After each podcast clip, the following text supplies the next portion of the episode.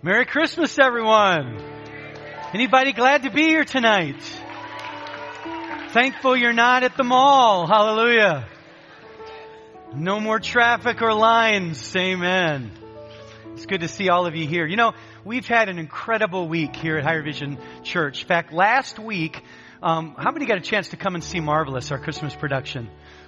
I'm telling you, it was amazing. You know, last weekend, between all the productions and services, we had about 5,800 people on campus last week at Higher Vision Church. And did you know that we had over 450 people make decisions for Jesus Christ? Can we give the Lord a hand for that? Isn't that awesome? Woo! So, so exciting to see all the new people coming, people making decisions for Christ. So thank you, all of you that worked so hard and volunteered hundreds and hundreds of hours over the last several months. Thank you. We really do appreciate it. And also, I just want to say tonight, thank you to all the team after a long week that worked hard to get all our candles set up, build our, our stage props and all of that. Can we give a hand to all our volunteers that came in on Christmas Eve to work? This is our fourth service today. 12 o'clock, 3 o'clock, 4.30, and 6 o'clock. This is the fourth sermon. Amen. The fourth time's the charm. We're going to wrap it up. This will be the last one. We're excited. I also want to tell you that uh, tomorrow we will not be having our normal Sunday services here on campus, but instead at 11 o'clock, if you go to highervision.church, click on the live stream, we're going to have a special broadcast from my home to yours. It's going to be a half an hour. And uh, we're going to take a little bit of time. We're going to sing a song. I'm going to share some things. My family will be there in our home sharing Christmas with your family. So will you join us tomorrow at 11 o'clock? We're going to do that. And then um, we're going to rebroadcast that at 4 o'clock just in case you have, you know, things going on with your family and you can't participate. So that's tomorrow. We won't be here. We'll be in our homes. You can have your coffee, your pajamas, your, um, you know, biscuits and gravy, and you can enjoy. you can enjoy. How many of you have biscuits and gravy on Christmas morning? Anybody? Come on, I had some people tell me, all right, amen, we do that. Biscuits, huh? Cinnamon, how many do cinnamon rolls on Christmas morning? Okay. All right. What? French toast. Somebody do French toast. How many of you are fasting because you're spiritual on Christmas? Just checking. See. One other thing, and that is that next weekend, I know it's New Year's Eve and it's New Year's Day, it's Saturday and Sunday, but we're having church. We're going to have our Saturday night Christmas Eve, um, um, New Year's Eve service. And uh, so come and join us for that. And then on Sunday morning, we're still going to have our 8:50, and that's for all of you that watch the ball drop on New York time, so you can go to bed at nine o'clock. We still have that 8:50 service for you, and then we have a 10:05 and 11:40. So if you stay up late, you can come to a later service. But we'll be having all of our services next week. How many think going to church is a way to start the new year? Right? Amen. Amen. Man, I'm excited. This is the last one. It's been a great day. And today we get to talk about the gift. And I am thankful for the gift of Christ at Christmas. And today I've entitled the message, What is My Gift? I want to talk to you a little bit about, about part of the story. And it's a part of the story that many times um, we focus on a different approach. And I want to take it from a different angle this Christmas Eve. But I thought I would start with something a little bit funny. I heard about this man who lived in Salt Lake City, and he decided that he was going to send 600 Christmas cards to people he didn't know. So he got the, um, you know, the telephone books out for several cities, got addresses, and he, he sent 600 Christmas cards to 600 people he didn't know and addressed his return address on the card. Well, interestingly enough, he got 117 cards back. And this is one of those cards. He actually got a note from one lady and she said, It was so good to hear from you. Your card arrived the day I got home from the hospital, and I can't tell you what an encouragement it was to hear from an old friend. And then this other person wrote him, and here's what they wrote. I have to admit that when we received your card, we couldn't really picture you. We had to think hard for a long time before we remembered. By the way, please give our regards to your father. He is such a wonderful man. and this is my favorite of all. And this is what someone wrote back to the guy they didn't know.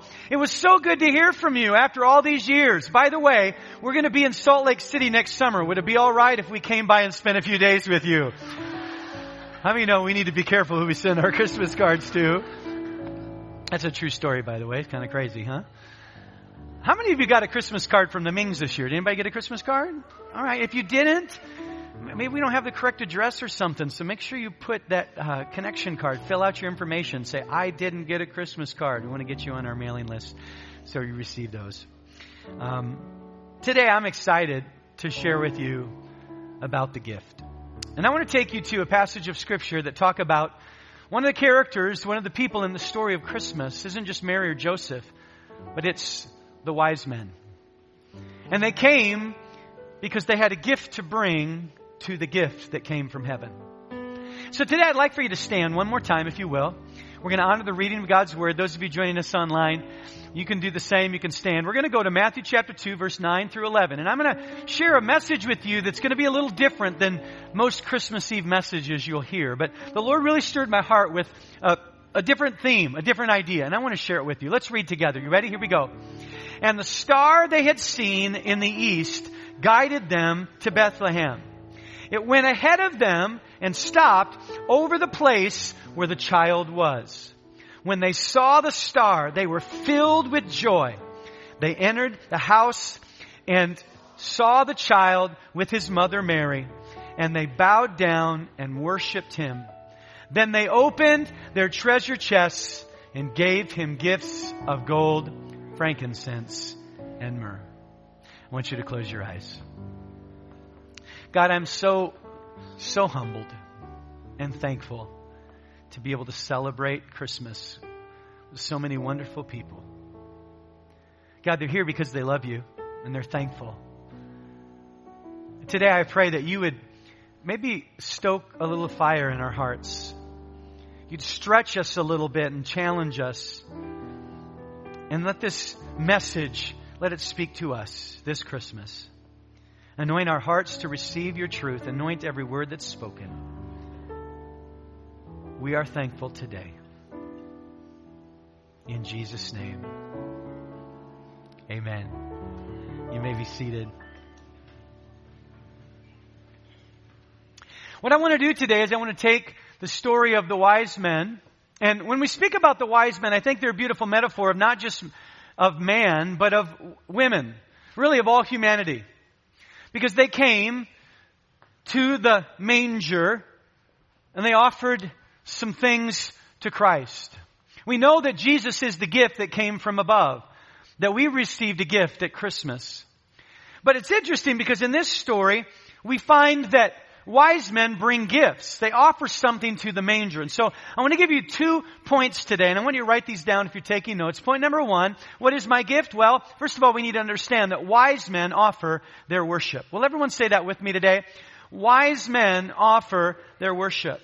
If you go back to our story in Matthew chapter 2, 11, it says, on coming to the house, they saw the child with his mother Mary, and they bowed down and what? They worshiped. I find that interesting because so many times at Christmas, so many times when it comes to Jesus, our first mentality is, I need to go to the manger. I need to go to Jesus because I need something. And if you look at these wise men who traveled so far, some historians believe that they traveled for two years to finally get to Bethlehem. Two years. And when they came, they didn't come with an agenda. They didn't come with, I gotta get a selfie with Jesus so that I can post it on Instagram. They didn't come with their one or their desire. And I want to tell you, sometimes it's so easy for us as Christians or followers of Christ that we show up every week and our mentality is that, well, I gotta go and get something. I need, you know, a healing. I need some peace. I need a miracle. I need God to change this situation. And let me stop and say, that's okay. Because Jesus, when He became a man and He was in ministry, He said, come to me, all of you who are weary and who are burdened and carrying, you know, heavy burdens. Come to me and I'll give you rest. So it's totally appropriate. It's totally a good thing for us to go to God with our needs. But could it be that just on one day of the year, maybe our approach needs to be different? Maybe rather than coming to the manger with our agenda and saying, God, I need that job. God, I need that raise. Instead, maybe what God is trying to teach us through these men is that we're to come to the manger instead of saying, this is about me, saying, God, this is all about you. Jesus, I just want to come. And I want to kneel. I don't want to ask for something. I simply want to say, You're worthy of all honor. You're worthy of all glory. You're worthy of all praise.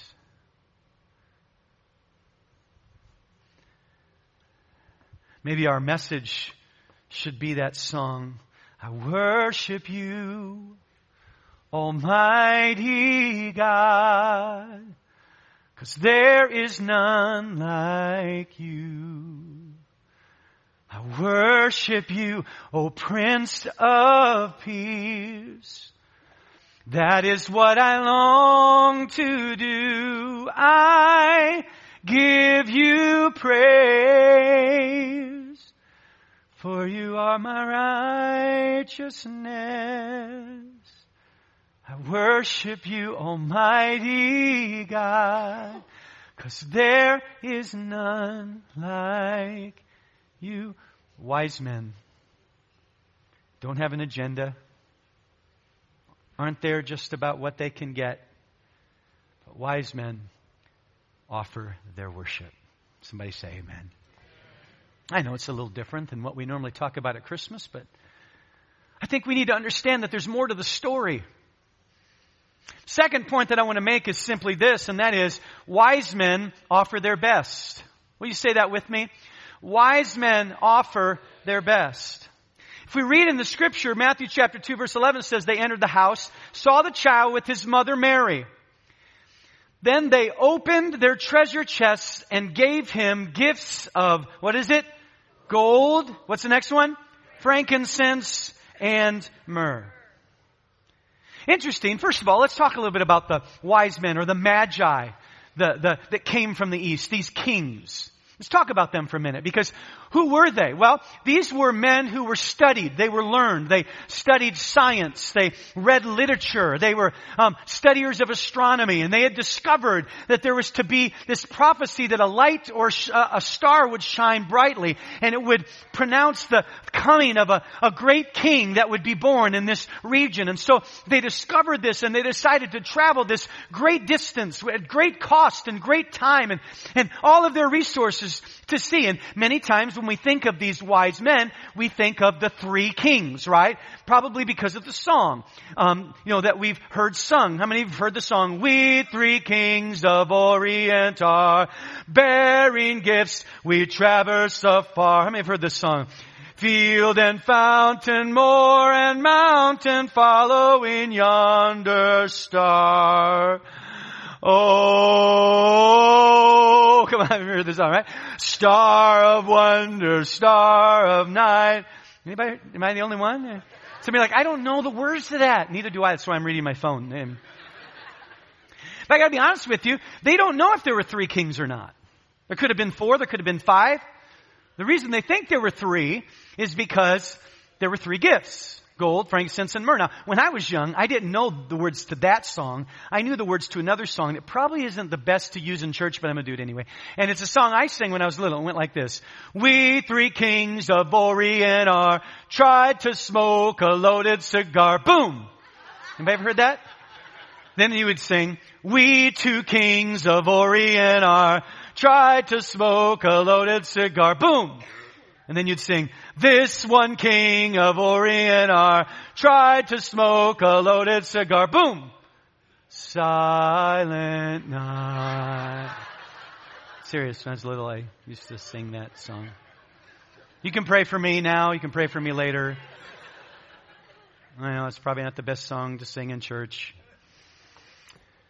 The Magi, these kings, we don't know how many of them there were, but here's what we do know that you know, there, there was something to the gifts that they brought.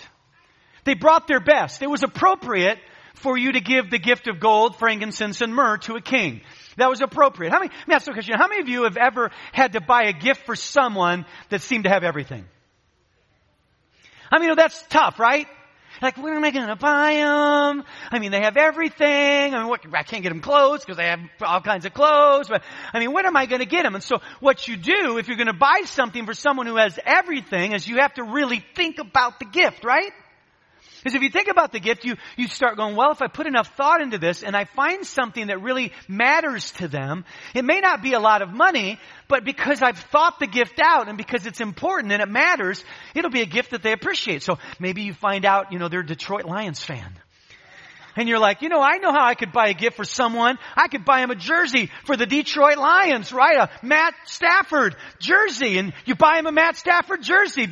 And it's, it's valuable. Why? Because the gift has been thought out. There's meaning to the gift. I'm not trying to get a gift from the Detroit Lions, just so you know, just so you know. The point is, is that a, a good gift has good meaning. And sometimes when we read that the wise men came and they brought their gifts of gold, frankincense, and myrrh, we don't realize how significant these gifts were and what they actually meant. And a moment ago, I gave you these points. One is that we offer our worship. Wise men offer worship. The second thing I told you is that wise men offer their best. So what I want to do tonight, if you'll let me, is I want to take just a couple minutes and I want to talk about these gifts. Gold, frankincense, and myrrh. And I want to help us to understand because I don't even know if the wise men even knew to the level of the significance of the gifts they gave to the Christ child at the manger. So you ready to go on a ride? Okay, so let's find out a little bit about the gift. The first thing they did is they came and they brought gold. Everybody say gold. Now, here's what's amazing about these gifts. These gifts weren't just something that were meaningful for them to give, but these gifts represented the person that was receiving the gift. I'll explain. So gold was something in that day that represented deity, or something that was divine. In fact, those who didn't even worship Yahweh, they would make statues or idols of gold and they would worship them. Even in scripture, we know that when God created the tabernacle and they had the Ark of the Covenant, which was in the holy place where the presence of God resided, he said that it was to be layered with gold because gold represented deity or the divine. Isn't it interesting that what was given to Jesus was the very thing that he was? Because he wasn't just a baby, he was the son of Almighty God. The gift represented the divine because it wasn't just to any child, it was to the child of God. So the, the gold had meaning, but, but there's more to that than just the fact that it represented that. Another interesting thing about gold is how many of you have been, you know, sitting for hours watching movies on Hallmark? And you're, um, you know, in the middle of the movie and you stop to watch a commercial and as soon as the commercial comes on, what do you hear? You hear this gentleman get up and he starts talking about, well, you know, the economy can be up and down and what do you have your investments in? But let me tell you, if you want to secure your future, you need to buy gold. How many have heard those commercials? Why do they do that? Here's why. Because they say gold is different than the dollar because the dollar can have greater value or less value. In fact, there could be a day that the dollar is just a piece of paper and have no value. But if you have gold, it holds its value. It may adjust a little bit here or just a little bit there, but it has value that doesn't change. Isn't it beautiful to know that the gift not only was something given to Christ, but it represented Christ? And can I tell you that Christ is a gift that will always be valuable. He was valuable yesterday, He'll be valuable today, and He'll be valuable tomorrow. Amen? That was good preaching, Pastor Jared. Good point. That's good. It's nice. But you see, not only does gold speak of that to which it's given, but it speaks to those who've given it. Because here's what I think gold can represent. I think gold represents treasure. Makes sense, right? It says they opened their treasure chest and they gave gold. I want to give you an example of how it represents treasure. This might be something you never thought of, but you know, Joseph and Mary were not wealthy people. In fact, they were very poor. They didn't have much. And yet, we know according to scripture that Herod wanted to kill Jesus, this child. And according to the Proverbs and the scriptures in the Old Testament, that the child trying to be killed by the, the king would be taken out of Nazareth to Egypt and live in Egypt until Herod dies. So then he would come out of Egypt to fulfill the prophecy that my, you know, my Messiah will come out of Egypt, that he would leave Egypt, come back after Herod was dead so that he would be safe to continue his ministry. So now that means that Joseph and Mary had to leave their family, leave their home, leave their company, leave their financial um, stability of what little bit they had to go to a place where they had no money, had no job, had nothing, and had to be there for 11 years to raise a child with nothing. How do you think they did that? Because God said, I'm going to give you treasure. Do you realize that it was the wise men's treasure their wealth that created the capability to fund the purpose of God on earth. All of those years, wise men gave their best, and because they gave of their treasure, God took what they gave and He used it to fulfill His purpose on earth. Here's a question for you What have you placed at the manger from your treasure that God can use to fulfill His purpose on earth? Unfortunately, too many times, Jesus is the one who's left out. Everybody else gets a present at Christmas, right? We got so many people to buy for, we got to buy for family, and we got to buy for kids, and then we got to buy for all the extended family, and then we've got all those Christmas parties from all those offices and friends, and, and all, we got to do that, and then pretty soon, before you know it, we've spent all of our resources buying something for everyone else, and then in the end, we don't have anything that we placed at the manger, and if we don't have anything that we placed at the manger, then we haven't put anything in God's hands that He can use used to fulfill his purpose here on earth. I don't think the, I don't think the, the shepherds, I'm sorry, I don't think the wise men even had a clue of how God was going to take what they had and what they gave to use it for the purpose of eternity. And I want to encourage you this Christmas, don't be the person who shows up saying, I need something, and forget to leave something in the hands of God that He can use. Because I'm going to tell you, whatever you invest in the kingdom will never lose its value. Somebody say amen. Hallelujah. Whew, that's good. Good preaching, Pastor Jared. I got, I got two amens from myself on that one. That's pretty rare. So gold, I think, represents treasure. Gold represented who Jesus was. Treasure represents what we can give of our treasure. Second thing that they gave is frankincense. They, that's an interesting word. I say frankincense, kind of sounds like Frankenstein. Frankincense is an interesting word. And they brought frankincense. Now, now, what is the significance of frankincense? Well, I'm going to tell you what I think it, it, its significance was. Frankincense stands for, in my opinion, extravagance. What do you mean? Well, frankincense comes from a tree in the Middle East can also be found in northern um, Africa. And when they put a stint in the tree, a shiv in the tree, there's a, a gum resin that comes out. And when that resin comes out, they're able to collect it and it's extremely potent. It's a fragrance that is very strong. And so what that fragrance then is used for is they will take it and they'll put it in bottles of perfume. Or they'll put it in bottles of cologne, right? Or if you're very wealthy and you have a party, they'll use it for incense. So for instance, at night where there's no electricity in those days, they would have all of these torches and the torches would also have incense burning so that there would not only be light, but a fragrance. This beautiful smell of frankincense. You see, what both of those represented was tremendous extravagance.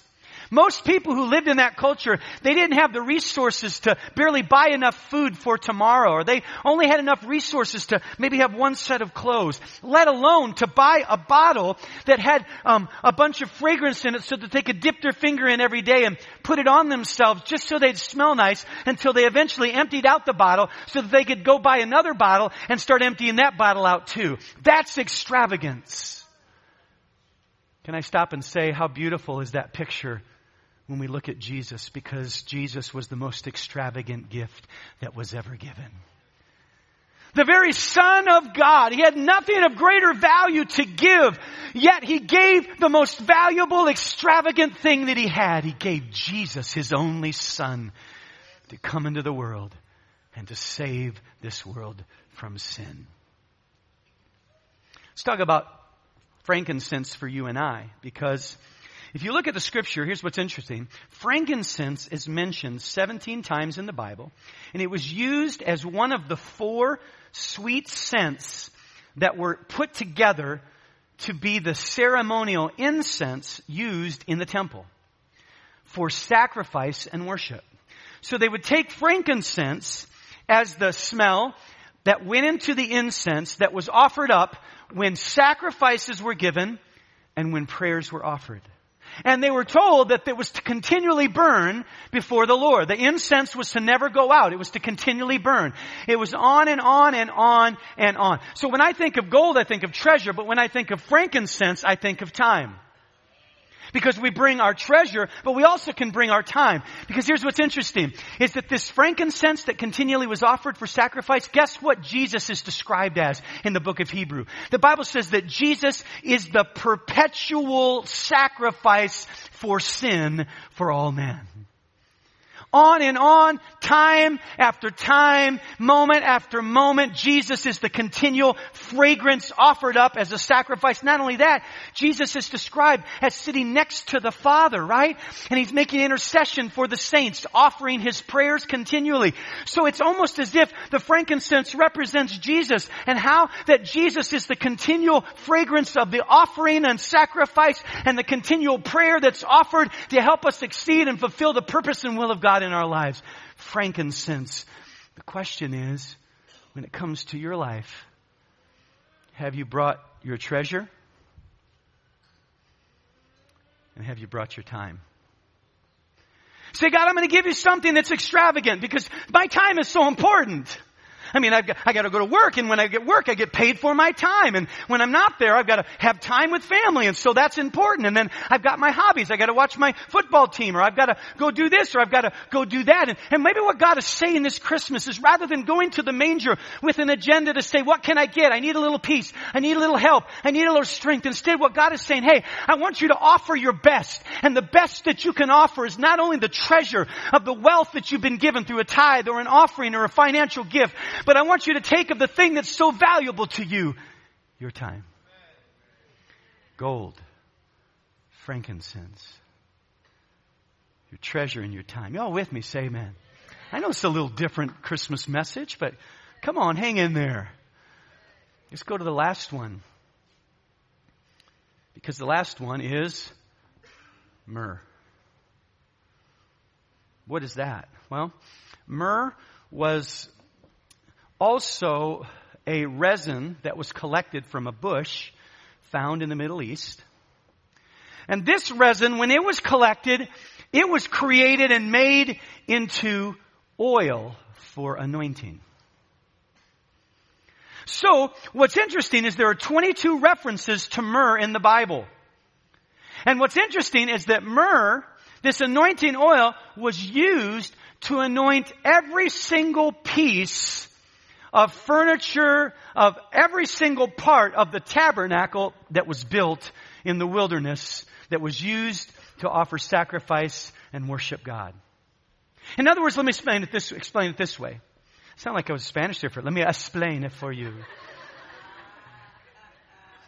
So, every single thing in the tabernacle the veil that was made, the curtain that was made, it was made for a specific purpose, right? It was created to hang between the Ark of the Covenant and the most holy place, and then also the Holy of Holies, right? And it was there and created for a specific pers- purpose, and the oil or the myrrh was put on it as uh, an anointing so that it was set apart so that what it was created for, it could be used in purpose for God. If it was the laver, the laver was created where they would wash the sacrifices. So it was made with a specific purpose to accomplish a specific thing. So the myrrh was put on it to anoint it, to set it apart, so that it wasn't just used, but it was used for the purpose of God. So we say, where are you going with this, Pastor Jared? Well, let me start by saying every single one of us were created with a purpose.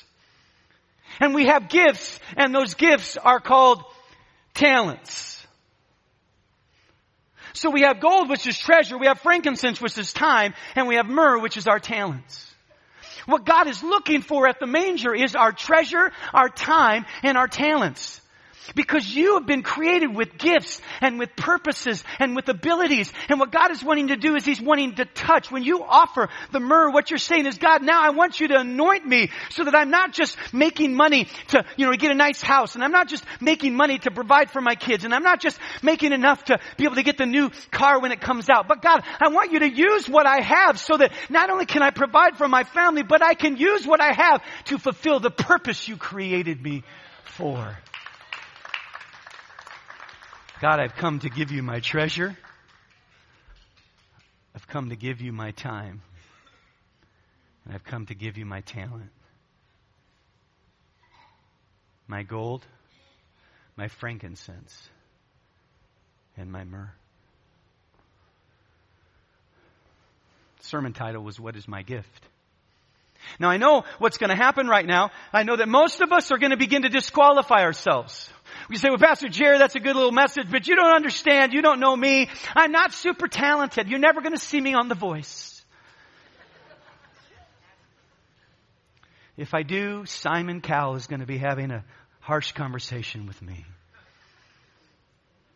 I don't have a lot to offer.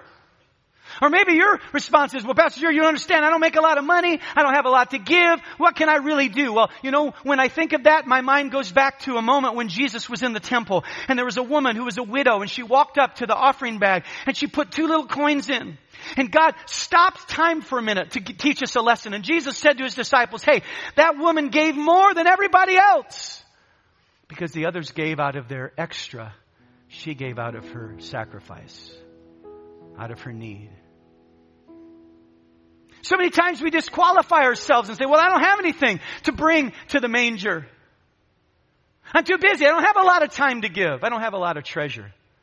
Let me stop and say, never underestimate the value of what God can do with what you place at the manger. God took gold and he provided for Joseph and Mary for 11 years and helped to launch Jesus' ministry. They brought myrrh to anoint Jesus. And that myrrh was used and Jesus was ushered into his calling. Even at 12 years of age, he went into the, the, the synagogue and he began to teach and read the scriptures from a young child because the myrrh sets us aside to use our gifts for the purpose God has called us to. And you know what's amazing about myrrh? Is that myrrh was also used right before Jesus went to the cross. The Bible says he was in a room and a woman came and broke the alabaster jar and it was filled with myrrh and anointed his feet for burial.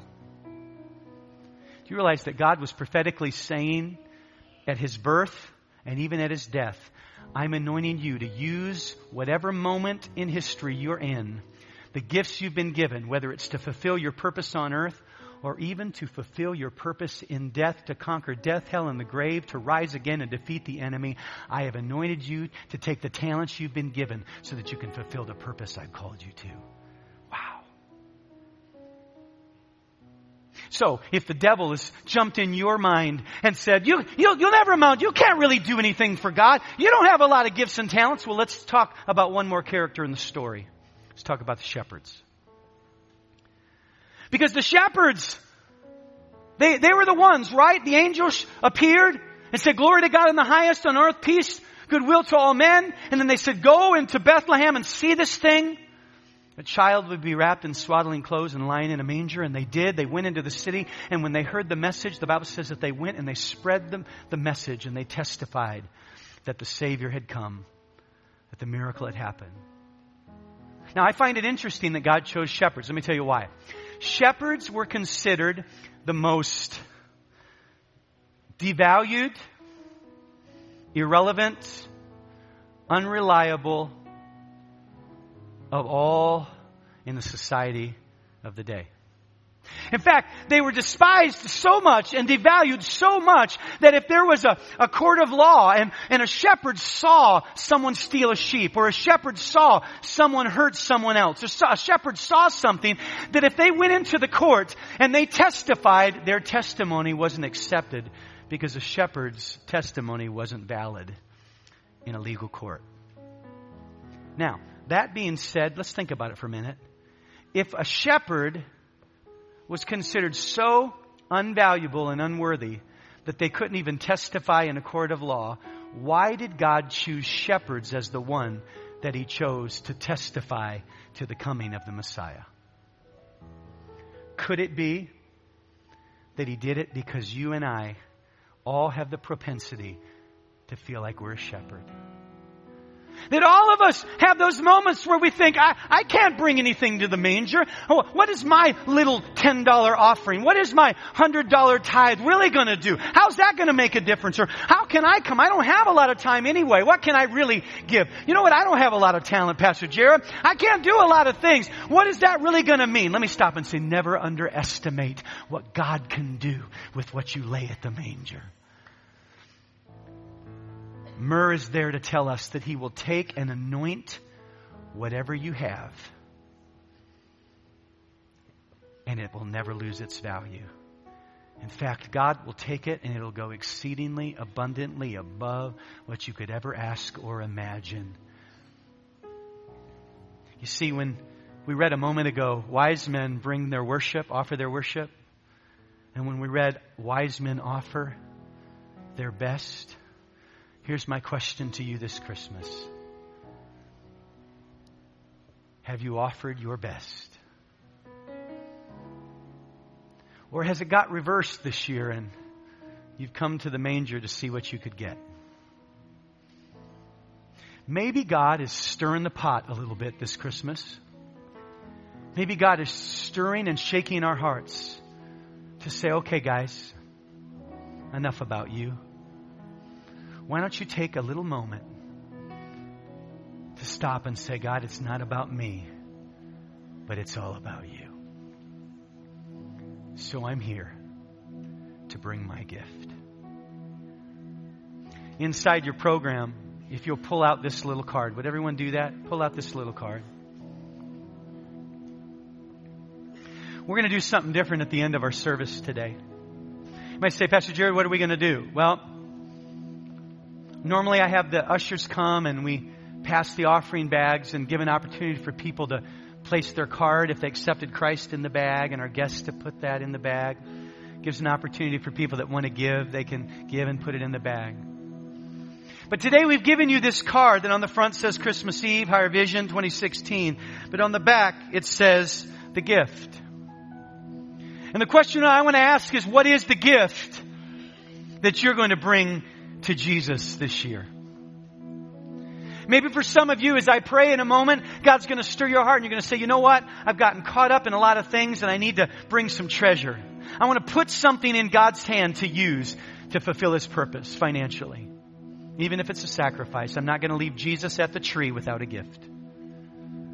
Maybe for you, it's going to be, you know what, Pastor Jared, this year I need to tell God that I'm going to come and offer something. Maybe it's my time. This year I'm going to commit to have some devotions in the morning. I've never been to someone to do that, but this year I'm going to take time every week, maybe every day to read my Bible a little bit. Spend some time worshiping God. Or maybe it's I, am going to take my talents and my time and I'm going to I'm going to put on there. I'm going to serve. I'm going to get involved and do something. Uh, I'm going to worship this year like never before. Instead of coming into service with my hands like this, I'm going to actually close my eyes and I'm going to sing the song, even if it's a song I don't like. I'm going to maybe even raise my hand and I'm going to give worship instead of coming to get something. This year, God, I want to make a commitment, at least in this season, that this is going to be about you. It's not going to be about me. I know you didn't expect this kind of a message on Christmas Eve.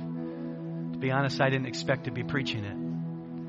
All I can say is that I began to study and began to pray, and God began to stir my heart to say, What are you going to bring? I got to tell you, I'm bringing my best in 2017. 2016 was a rough year. Felt like I was reeling. I was just trying to hang on. I was in the corner, just dodging the punches. But I'm coming out of the corner. This year's, this year I'm giving all I got. This year he's getting my time. This year he's getting my treasure on another level. This year he's getting my, my gifts, my talents. God, I want to bring something to the manger. I want to offer something. I don't want to just be the one who's always trying to get. God, I want to do something that I can bring because I'm going to tell you, when you give it to the Lord, it never loses its value in the Spirit. It never loses its value when it comes to the purpose So I want to pray a prayer, and here's what we're going to do. We're going to receive our tithes and offerings tonight, and when we do, instead of passing the bags as we worship, we're going to begin to worship and sing, Oh, come all ye faithful. And as we do, if you have an offering, I want to encourage you today, or a tithe, just in the middle of worship, just come up and lay it down here. Maybe it's your card and you've written, I want to give some time to God, or I'm going to start devotions, or I'm going to pray with some, I'm going to join a circle and get connected. Whatever it is this year that you're saying, I want to, I want to give something. I want you to come and I want you to lay it at the manger. Maybe it's that connection card that you filled out and you got saved. You accepted Christ for the first time or you recommitted yourself. Maybe you need to bring that card and just lay it up here and say, okay, I'm God, I'm going to, I'm going to lay my life before you. I offer you myself this year. Whatever it is. This year, we're going to reverse it. Rather than taking something away, let's put something in the hands of the Lord. We're going to sing this song in worship. Now, let me say, if you're new and you feel uncomfortable and this is different for you, we understand, and that's okay. We'll have the ushers in the back, and you can put your guest card in there, or an offering, or, or the card if you want, or in the boxes in the lobby. But I'm going to tell you, I purposely created this moment with our team because I want to give you the chance on a practical level to do something that has spiritual significance. To say, God, it's not about me, it's about you. If there was ever a day in the entire year for it not to be about me, it's Christmas. Somebody say amen.